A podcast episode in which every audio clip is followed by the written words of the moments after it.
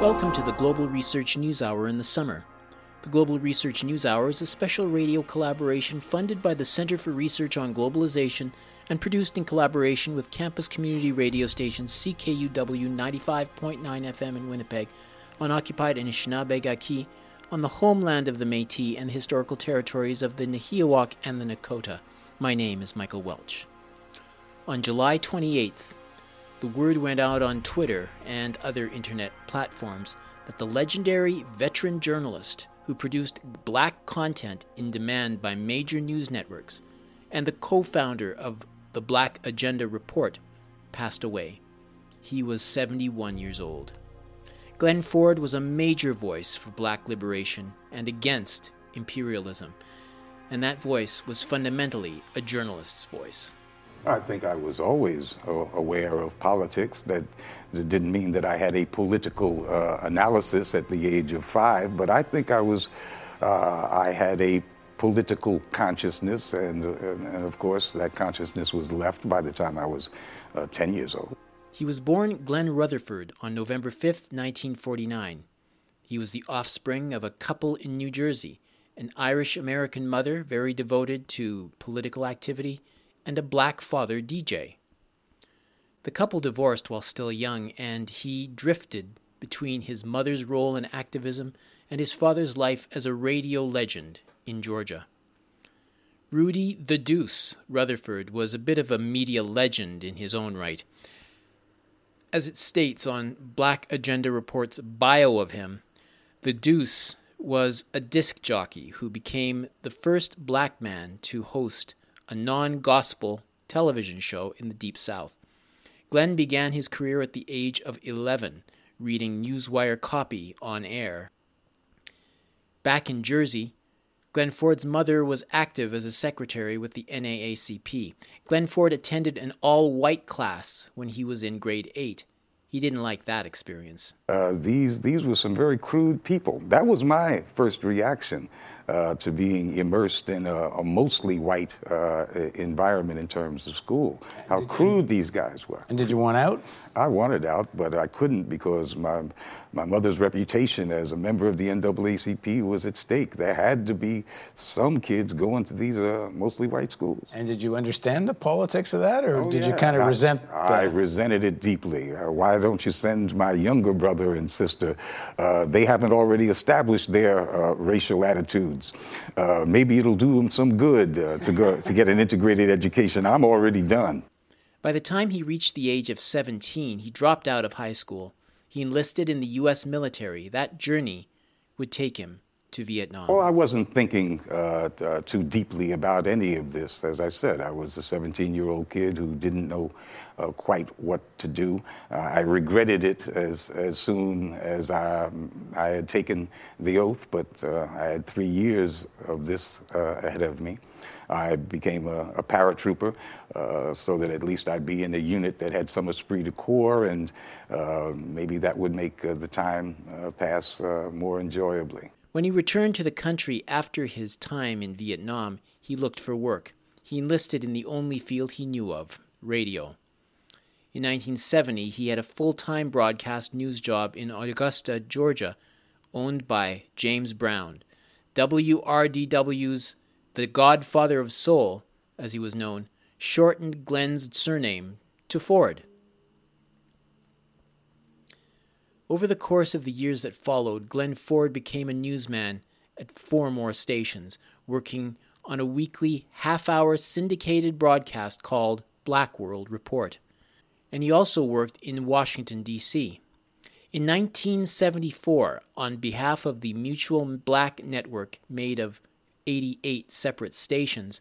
He served as Capitol Hill State Department and White House correspondent and as a Washington bureau chief, while at the same time producing a daily radio commentary. In 1977, Ford co launched, produced, and hosted America's Black Forum.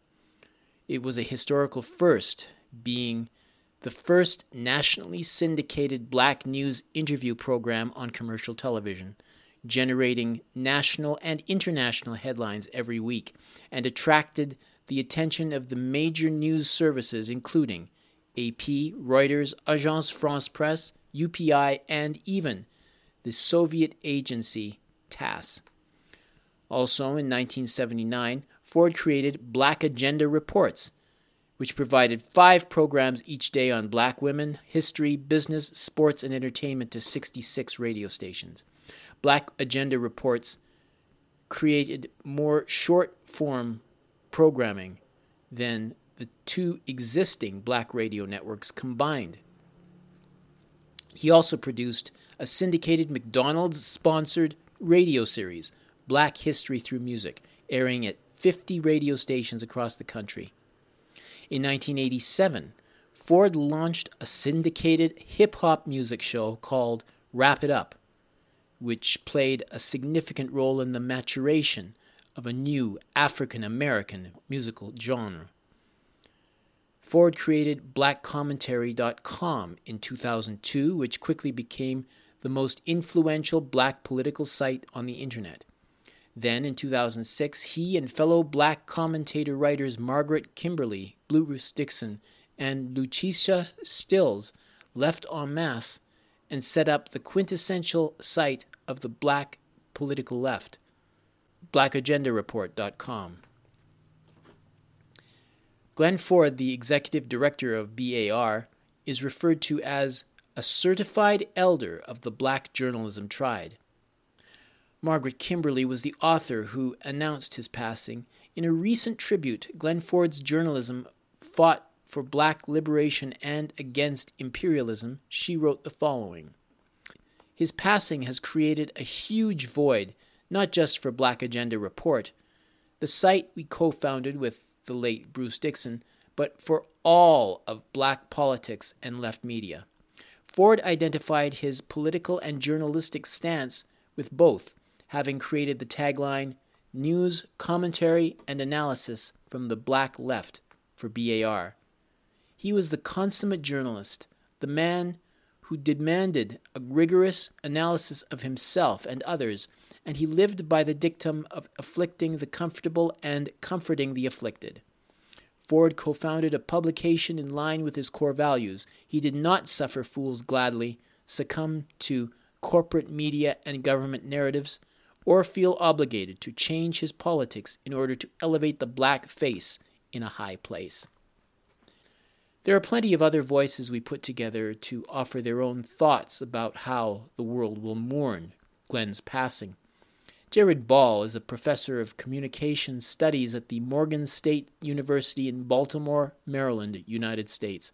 He is also an author, radio host, and mixtape radio producer who worked alongside Glenn Ford several years ago. Here's a sample of his recent commemoration on the independent channel Black Power Media. Writing about James Brown in 2014, Glenn Ford said, quote, left unsaid was the fact that Mr. Brown held only one person in high regard, himself. With the release of the movie Get On Up, those of us who knew Soul Brother number one are free at last to tell the truth. He was an ass of the highest order, end quote. Glenn titled his fi- Glenn titled his final words about Brown the hardest working ass in show business and I thought immediately that this would be how I would one day write about him. Glenn knew James Brown from working in Black Radio, a station owned by Brown, where Glenn would first learn truths about Brown, radio, and Black media, lessons he brought to his work ever since. So Glenn knew a little bit about what he said. And by that standard, I damn sure know of what I speak now, given that I knew and worked with Glenn Ford for longer and closer than he did with James Brown. I worked with Glenn from about 2001 or so until roughly 2011, and intermittently thereafter until his death. Though we effectively parted ways about a decade ago, because as he said of Brown, and what will undoubtedly be left unsaid in all the un, the all the ultimately insufficient tributes to this great man, is that Glenn was also an ass of the highest order. Glenn wasn't self important like he said of Brown. It wasn't himself he held in high regard beyond all else. No. That lofty space was saved strictly for Black radical analysis. His almost singular focus on that made him hold in low or with no regard damn near everybody and everything else. If you weren't helping him evolve or disseminate black radicalism, you better at least be bringing him a cigarette or a drink or be careful. Now, beyond that, it must be said clearly that this parallel I'm attempting is unfair for at least two reasons. First would have to be that I am saying this far sooner than Glenn than Glenn did regarding Brown, though Hollywood will never make an even half-hearted attempt at a film about Glenn Ford, thereby providing some mass invitation to reflect on him or his work.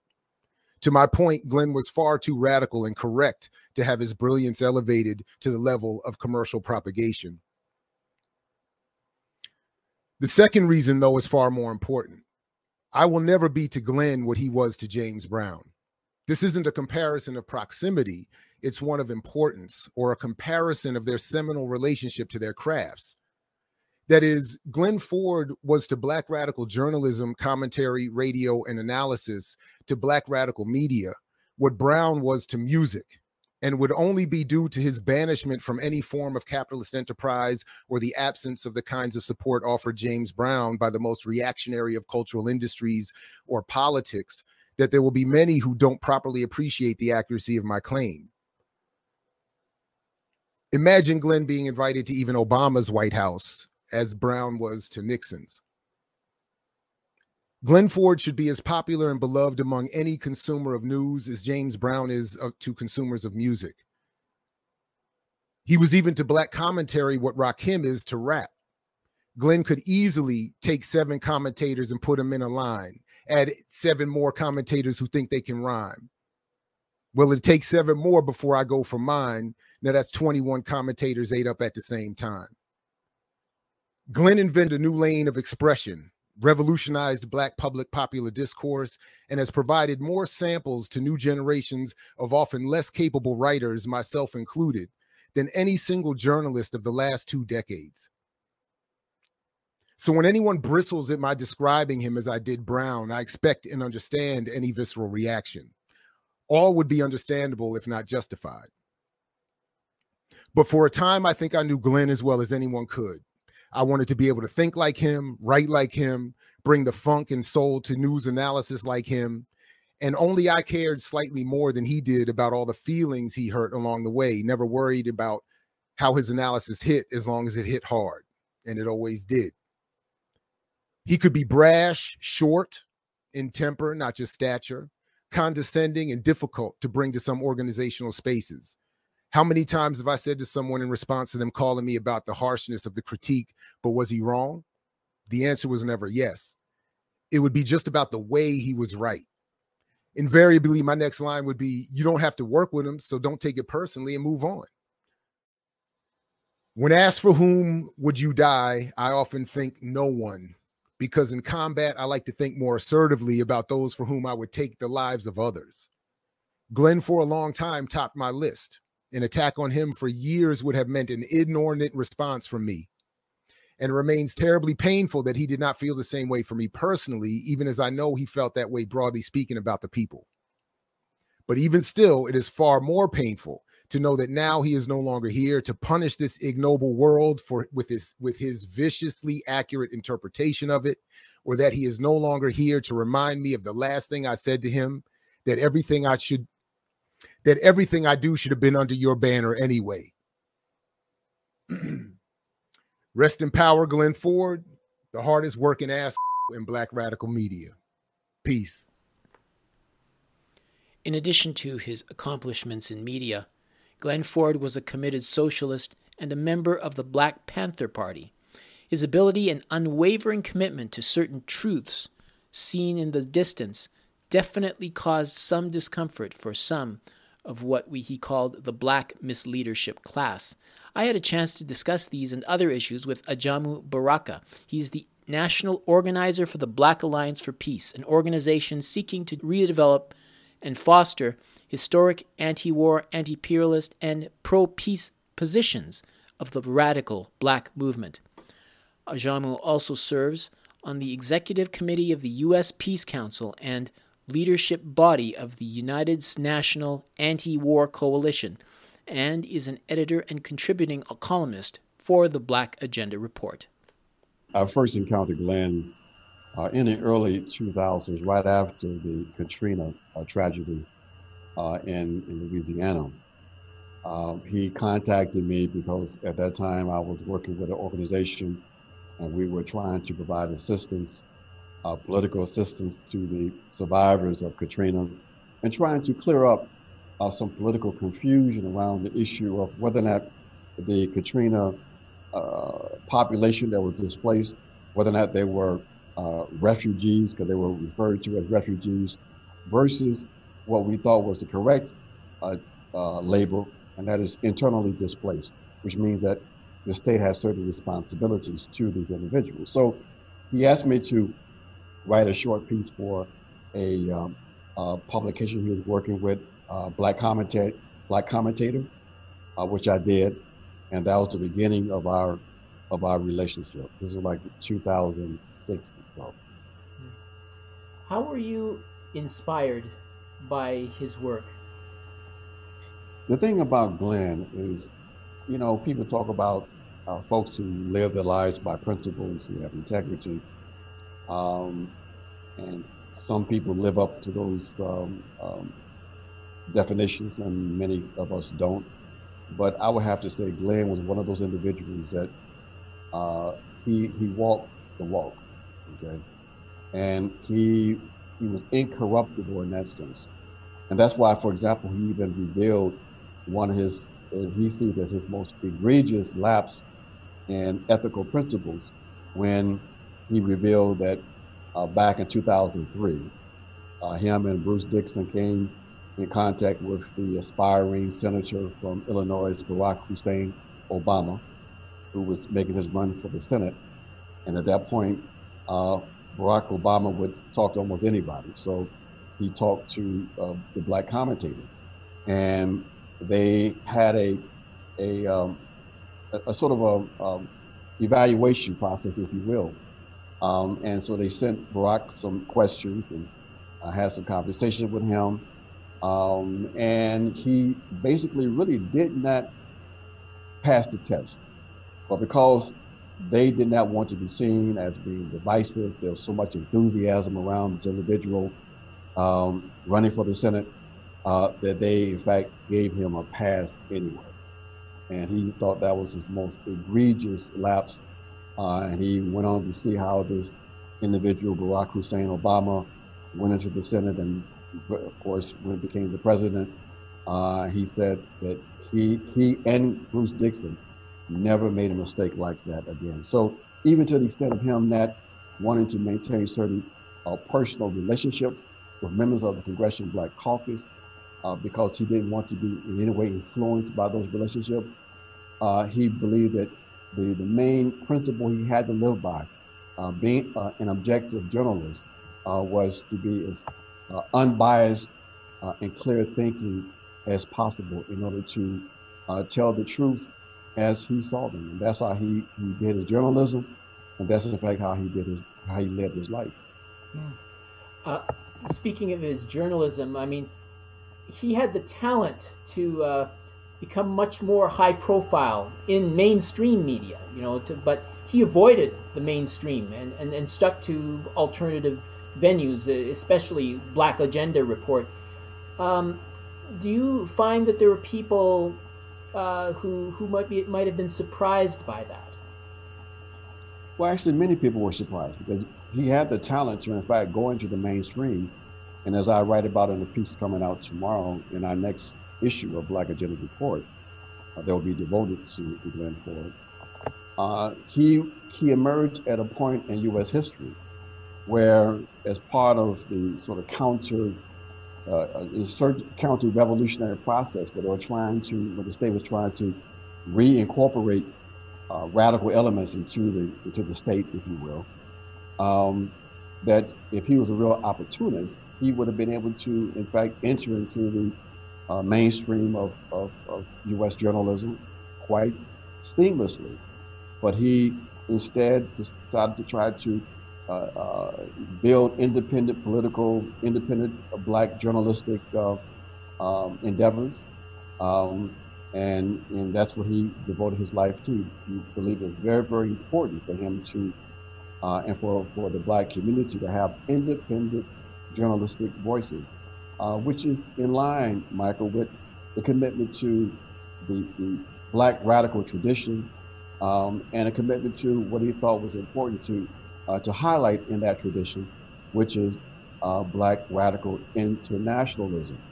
And that commitment, uh, from his point of view, I think, suggests that he had to maintain an independent stance uh, because most mainstream um, operations outlets uh, were very were not interested at all in a black internationalist perspective, even up to today. That's the case. I, I find other black journalists would not take on the way they take on traditional white politicians. Um, you know, so I mean, like once he became president, anyway, uh, he he was you know he didn't mince words when it came to Obama. Uh, what kind of treatment did did he receive for criticizing Obama the way he did?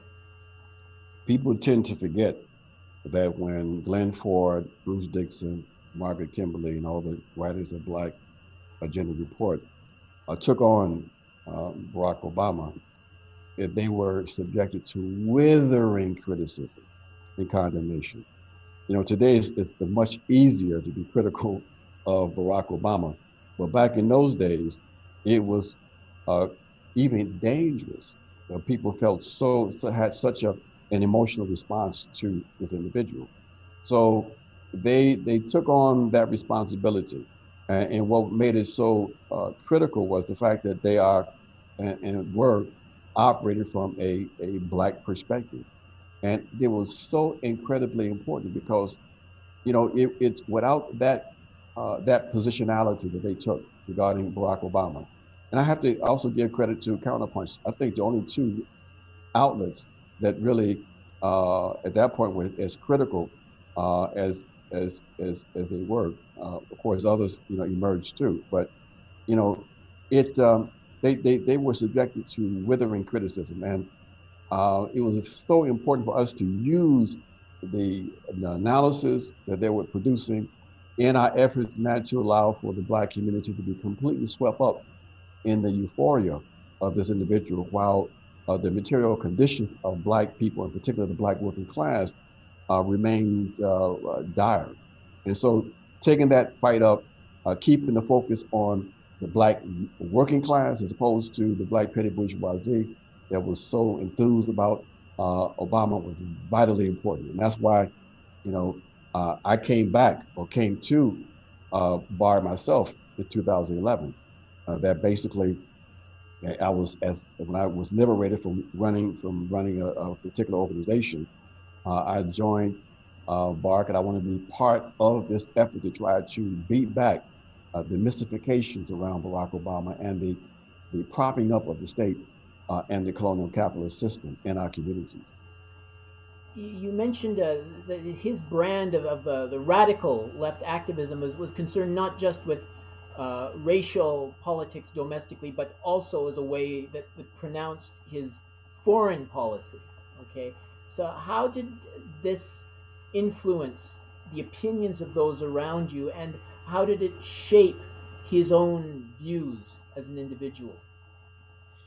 Well, you know, again, coming out of the Black radical tradition, he had a very uh, sharp uh, analysis of, of U.S. imperialism and the need for any progressive movement to be effective uh, in the U.S. or really any place uh, to have an internationalist perspective, understanding that what we we're up against is in fact a world system.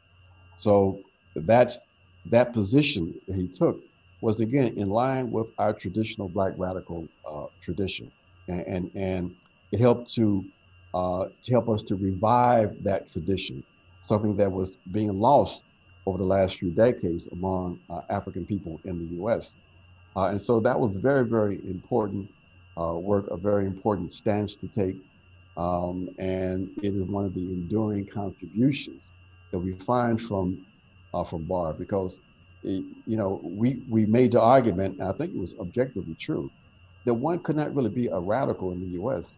and not read uh, Black Agenda Report, whether or not you liked it or not or whatever, because it wasn't just dealing with quote unquote black issues. It was dealing with the world, uh, but bringing a black radical perspective on the world. And many people, including so-called radicals in the U.S., didn't seem to.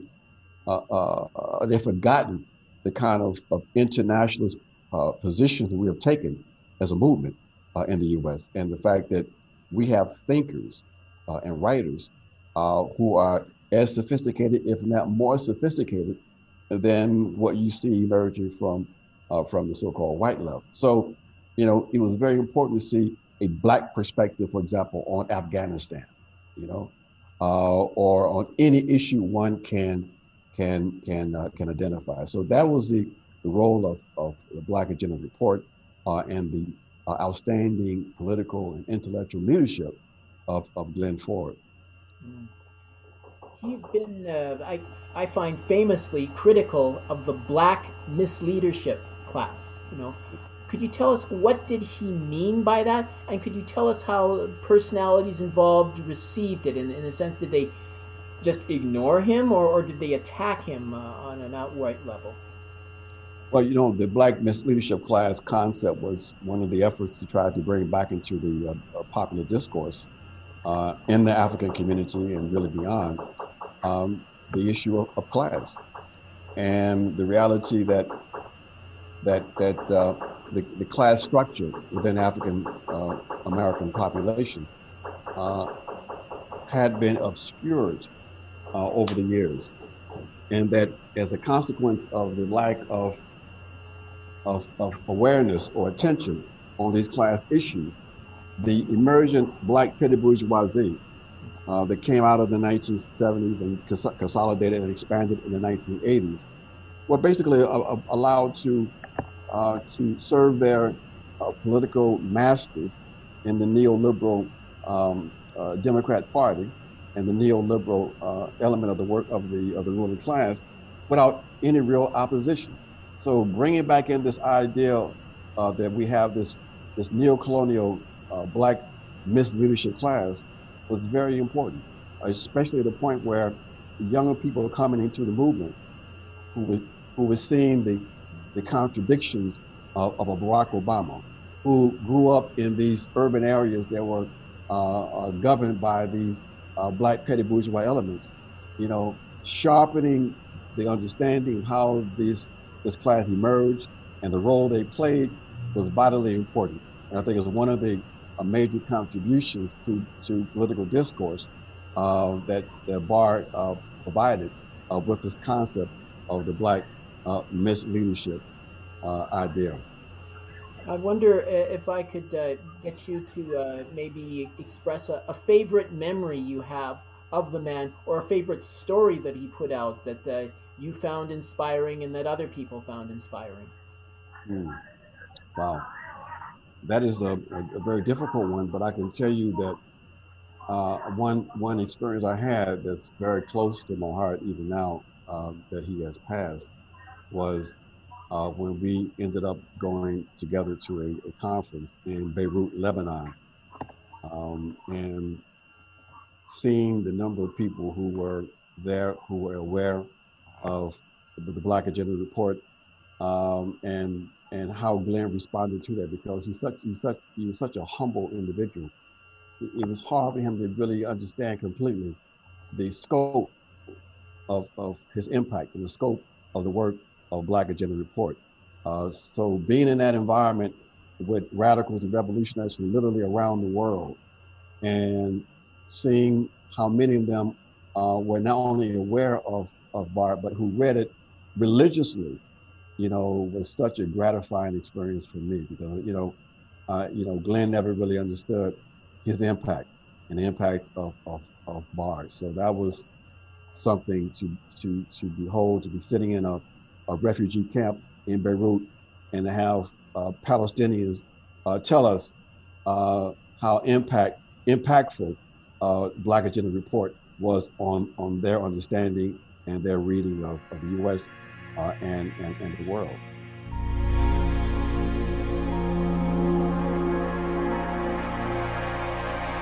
You're tuned to a special tribute to the life, legacy, and journalism of Glenn Ford, airing on the Global Research News Hour, a show funded by the Center for Research on Globalization and produced in collaboration with campus community radio station CKUW 95.9 FM in Winnipeg.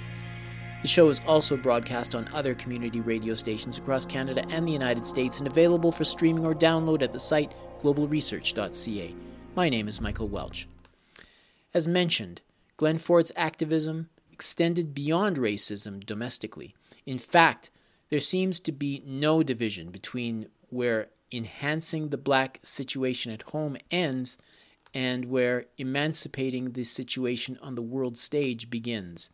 This is apparent in the many positions he has taken, from Israel Palestine to the crusade against the so called Cuban invasion in Grenada to the conquest of one country after another in Africa. Ann Garrison had a few comments to make about the legendary Glenn Ford editing her own writing. Ann Garrison is an independent journalist based in the San Francisco Bay Area. In 2014, she received the Victoire Ingabire Umuhoza Democracy and Peace Prize for promoting peace through her reporting on conflict in the African Great Lakes region. She, of course, is a regular contributor and editor to Black Agenda Report. He had such a powerful, wide ranging intellect that he understood issues and particularly US aggression and racist imperialist policy all over the continent. And he was so appreciated by so many people in Africa. I think we're going to talk to one of them, Elias Amare uh, from Eritrea. I, I know there was a period when he was Eritrea's only friend. I think it may have gone on for 10 years. And we have a similar situation now with Ethiopia the Ugandan American editor of the Black Star News, said that Glenn loved the entire African family worldwide.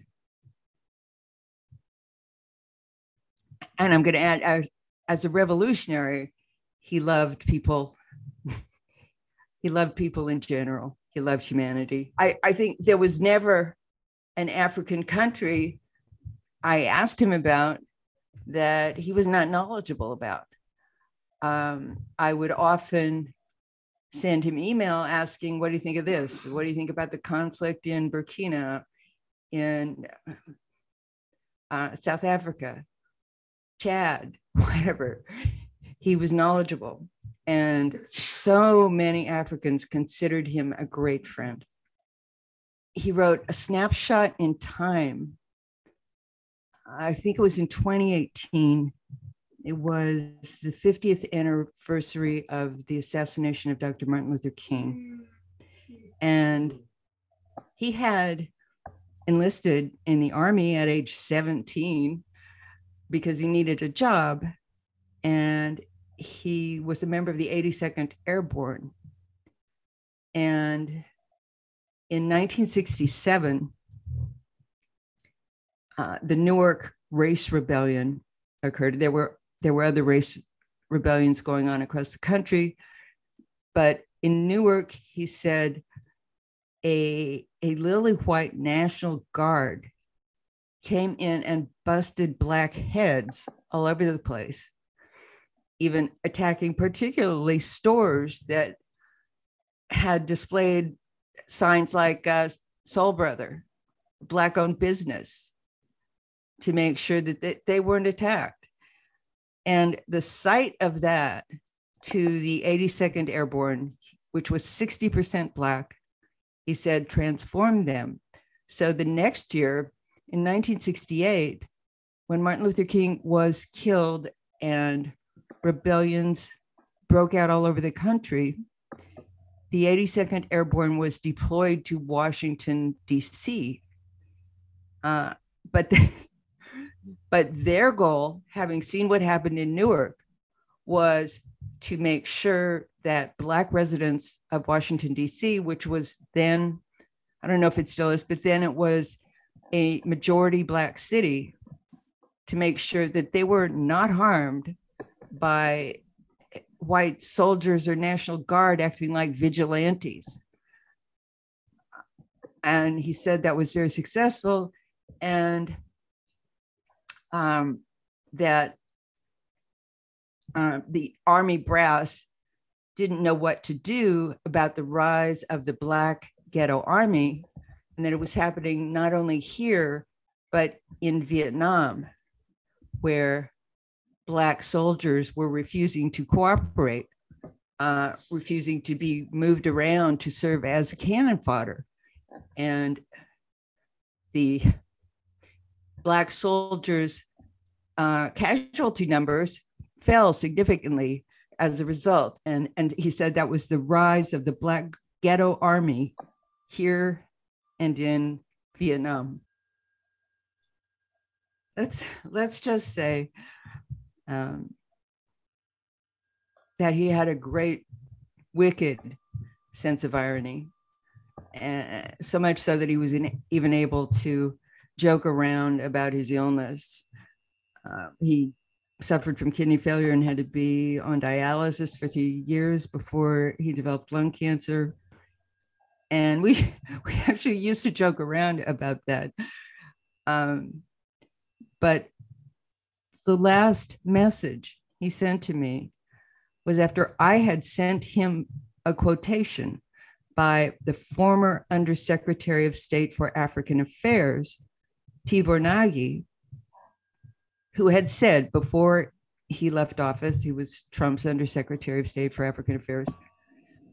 He accused the TPLF, the Tigray People's Liberation Front, uh, which is a hugely repressive force that ruled Ethiopia for 30 years with US support. He expresses anger that they had fired missiles at Eritrea uh, seeking to internationalize the conflict that they'd started last November. Anyway, Glenn responded to me and said, That's very interesting that the US, that a US Secretary of State, that a US Undersecretary of State would admit that. And then he said, You know, the medical procedures I just had failed. So, you know, and uh, as Ajamu Baraka said, he he told Ajamu that he was determined to struggle to the very end, which is why he put out the last two uh, issues of Black Agenda Report that he worked on in his hospital bed. Some of the most prominent figures acclaiming Glenn Ford are originally from select figures fighting for the country's efforts, noting the exceptional quality he brings to bear. One of these figures, Elias Amare, is from Eritrea. I asked him to introduce himself to our listeners. I'm a uh, long time engaged in the struggle for the liberation of Eritrea since the 1970s. Uh, and of course, post independence, I'm very active in Eritrean diaspora communities. I'm a journalist uh, and um, a researcher uh, in Asmara too, uh, as part of a think tank called Peace Building Center for the Horn of Africa. So that should suffice for the background. Hmm. When did you first get in touch with Glenn Ford, and, and what were the circumstances? Well, I got in touch with him via email in 2008. And the circumstances were, uh, if you remember, uh, the election, the US presidential election. Obama was the Democratic uh, Party candidate. So Glenn was one of the few voices who was uh, very critical on Obama and uh, his articles that I used to read at that time in Counterpunch uh, really made me pause and uh, examine uh, candidate Obama. I, I, used to keep in touch with him via email, and he was kind enough to respond. Uh, then, when I came here to the US for a visit, uh, we invited him to be part of a panel and give a keynote speech at the Eritrea Festival in Oakland, California in 2012. So that's um, the first time I met him in person was 2012, but uh, our contacts through email uh, goes back a little further than that. I imagined him to be, you know, uh, physically big and uh, aggressive type, but in person, uh, he was a very gentle, uh, humble, if I may use that term, approachable, and easy to to speak to and uh, you know get along with. Uh, so it was like an instant camaraderie, as if I had uh, known him for a long, long time. He put me at ease, and his his immense knowledge about uh, Africa, the African continent, from east to west, north, south, uh, going back to the era of uh, say Nkrumah and the anti-colonial struggle. That was impressed me immediately. He's, he was well read, uh, deep intellectual, uh, sharp analysis, and so you know from from the very first time I met him. Well, he was like a soul brother, if you will. Mm-hmm. That was my impression of him. A gentle soul, yet in his writing and his journalism, he was a, a very tough fighter, a ten, uh, you know, a tenacious, resilient fighter, and he he combined uh, elements of Malcolm X, if you will, in his uh, fierce uh, warrior, as a fierce warrior fighting for his people, and uh, the scholarly type of intellectual of W.E.B. Du Bois. Uh, that's what that that's what I got from from the first impression. Could you say anything about how Glenn uh, captured the the politics of Eritrea, or, or to put it another way, how was it fundamentally different from the way you know many or most black left activists will represent it. Glenn Ford's uh, understanding of Eritrea's struggle was uh, was deep and nuanced. He understood that this was a long struggle against the, the mighty, the superpowers. One time, U.S.-backed Ethiopia, and then when the military junta, the Derg, came to power and was supported by the Soviet Union, also uh, against a Soviet-backed regime. But uh, the fierce independence of uh, Eritrea's uh, maintaining its lone struggle against the mighty, I think, must have impressed Glenn Ford. In a way, also from the black perspective, it was uh, became easier for him to sympathize with this uh, David versus Goliath type of struggle. I think uh, that that's from my long conversation with him that's what I got. Uh, but he was very well read uh, about Eritrea struggle from way back the 1970s, from his younger days in the Black Panther Party. Okay. Um, now, uh, you, you just mentioned earlier that Glenn was like a brother to you. Uh, and sounds An older brother, yes. Uh, he's about, uh, he was about 10 years older than me. So uh, like an older brother, a mentor type of, of relationship. If, if I if I dare say, a revolutionary mentor is is uh, what I, I was to me. But the relationship uh, always was close. Uh, when we when I called after a long time of absence, uh, you know, it was as if we had never stopped uh, conversing or talking to each other like we, like we talk every day. And we would pick up from what, where we left off and uh, you only needed to give him the basic information about what is happening in the Horn of African politics, and he would immediately pick up and uh, fill uh, the rest of the gap. Uh, it was that kind of sharp, uh, analytic mind. What was your last encounter with Glenn? Ah, my last encounter was uh, after the interview he gave in 2018 when uh, the new government of the reformist uh, uh Prime Minister uh, Abiy Ahmed came to power in Ethiopia. And the peace deal was signed in Asmara between Eritrea and Ethiopia after a long period of conflict.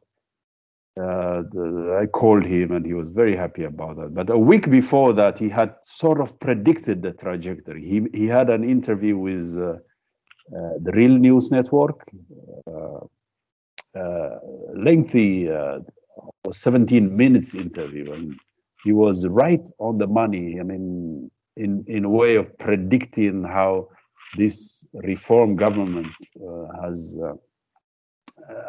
you know, made the peace overtures and that Eritrea, after carefully studying it, would uh, would have to to respond to that, is what he said. So a week after that interview, indeed, uh, the Ethiopian Prime Minister Abiy Ahmed uh, traveled to Eritrea, and uh, peace agreement was signed. So that was uh, when I talked to him uh, to to fill him in about that so now it's almost uh, three years, I think. Yeah, that was it. And uh, I have been meaning to call him of late uh, to do an interview. I have a, a show on the Horn of Africa TV, so I was always thinking in the back of my mind, I have to interview Glenn. Uh, you know, do a very lengthy, like one-hour interview. Uh, but it wasn't wasn't to be, unfortunately, sadly. Yeah. So yeah, what were your your thoughts when you got the news that he died? Oh, devastated. I, uh, you know, he never talked about uh, ailments or illnesses. Uh, for example, I remember uh, him at one time telling me about uh, his comrade Bruce Dixon's illness huh? and how they were uh, you know working on a book to to get out a book to to help uh, pay expenses uh, for his treatment.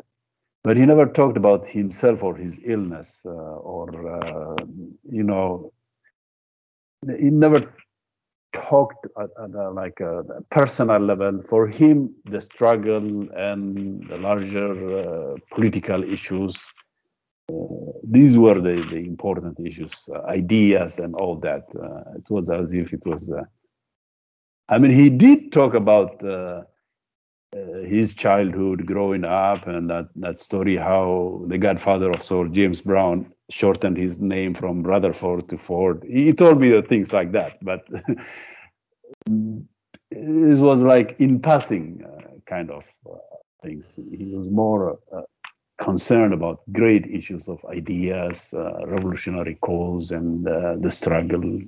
Uh, that that was his focus, I think. Uh, so it came as a devastating, shocking news to me when, when I heard his passing. Um, and from what I'm, I'm reading now from comrades and colleagues, friends, uh, that he, he kept going till the very end. Uh, I was reading a tribute by Ajamu Baraka, for example, in Black Agenda Report, which impressed me till, till the very end. He, he was, you know, uh, working from his bed at the hospital to, to get the last issue of Black Agenda Report. Now, that to me is, is, a, is a high standard, a, great commitment, and that perfectly describes uh, the man and uh, the revolutionary hero that Glenn Ford was. Till the very end, he kept struggling. And so, well, we say, Aluta continua, we will honor and cherish his memory and legacy and continue the struggle uh, uh, and learn from him.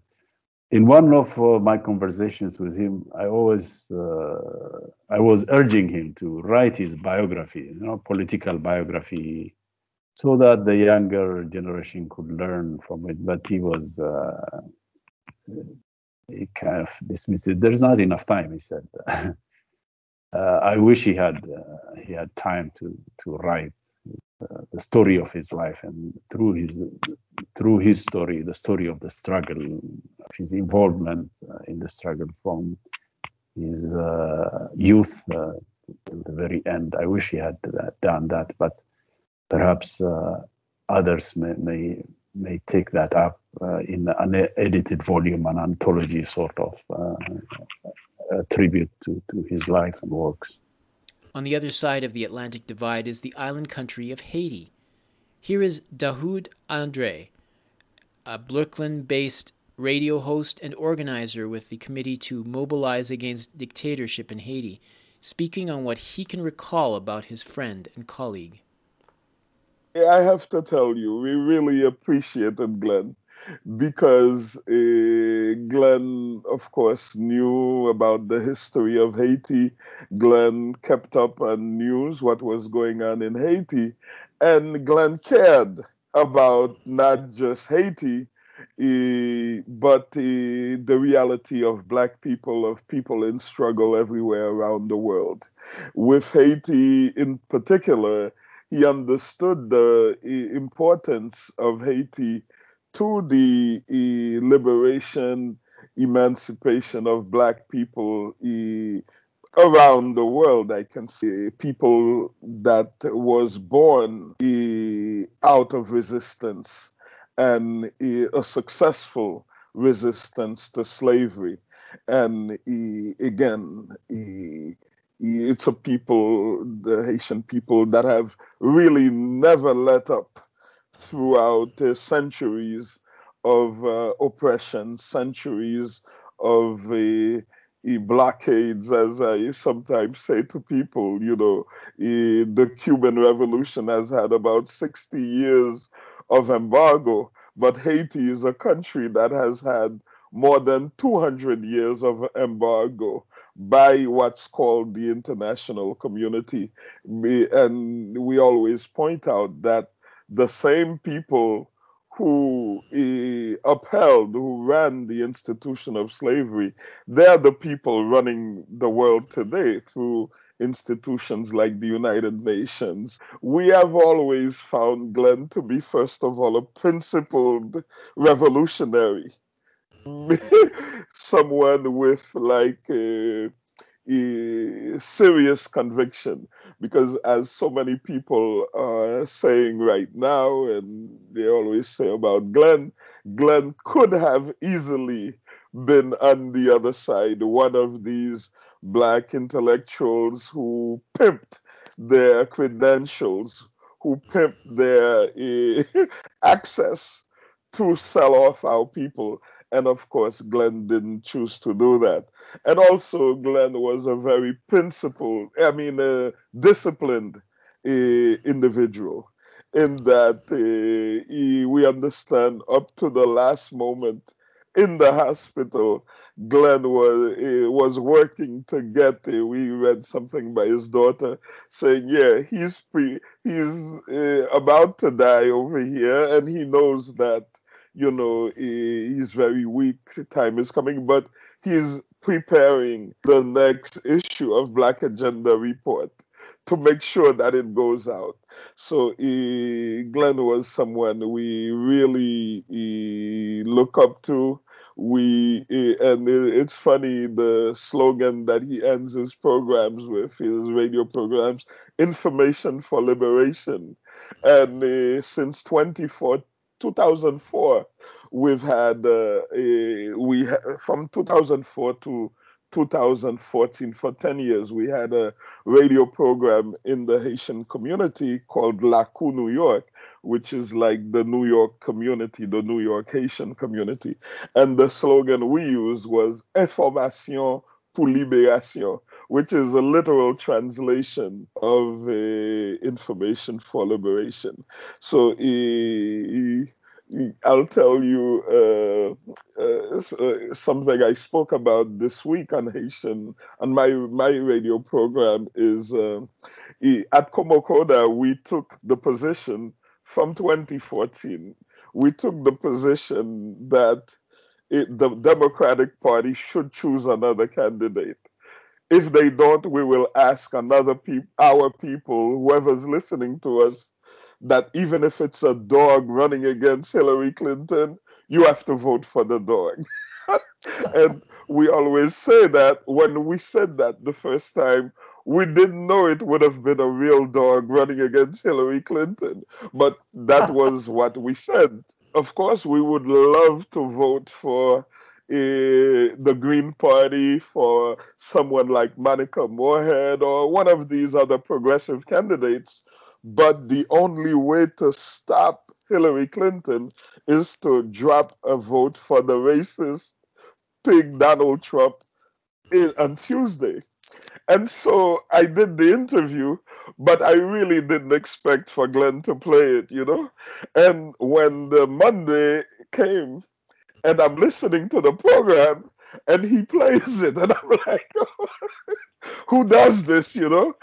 And uh, in January, after when the next January, he called me again for a, a follow up interview, and I'm Glenn. What's going on, Glenn? You know, I didn't expect you to play this interview here. Your buddy was a candidate, you know. And he laughed and laughed. He's like, come on, man. so, uh, really, uh, we're going to miss Glenn and I'll tell you, we really, really appreciated that uh, when Barack Obama was running and when Barack Obama got elected, it was such jubilation, you know, in the black world, you know. It's like Africans on the continent, Africans in Haiti, Africans, black people over here, everywhere, I'm sure in Canada as well. We're like, you know, this is a new day. And Glenn was like, no, this is business as usual. okay. And when you, and we really appreciated that. He stood firm.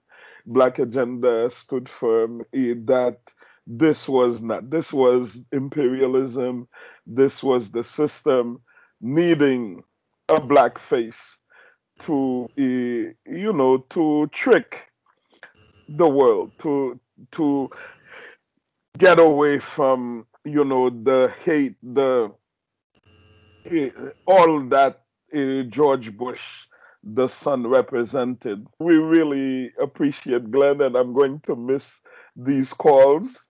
And uh, just uh, a very principled someone as i said full of conviction and someone who did not bend from his fight for the liberation of our people, not just here in the United States, but black people all over the world, and of course, the oppressed all over the world, from Palestine to, I don't know, to Iraq, to Afghanistan. So that was what, that is what Glenn represents to us. And we, of course, do everything to live up to that kind of legacy. Over the last hour, you heard our tribute to the life and legacy of the renowned veteran journalist and founder of Black Agenda Report, Glenn Ford. Our cast of guests included Ajamu Baraka, national organizer for the Black Alliance for Peace, independent journalist and BAR editor Ann Garrison, Oakland organizer Elias Amare, and Brooklyn based radio host Dahoud Andre. Audio came from the Paul Jay and the Real News Network, from Jared Ball of Black Power Media.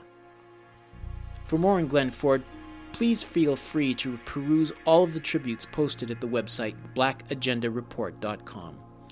You've been tuned to the Global Research News Hour, a show funded by the Center for Research on Globalization and produced in collaboration with campus community radio station CKUW 95.9 FM in Winnipeg on occupied Anishinaabe the homeland of the Metis and the historical territory of the Nehiyawak and the Nakota. The show airs on other radio stations across Canada and the United States and is available for streaming or download at the site globalresearch.ca. To leave feedback on our show, please email globalresearchnewshour at gmail.com. Music for this week's broadcast is Shifting Sands by Purple Planet Music, accessible on the site purple-planet.com. I've been your host and producer, Michael Welch. Thank you once again for joining us.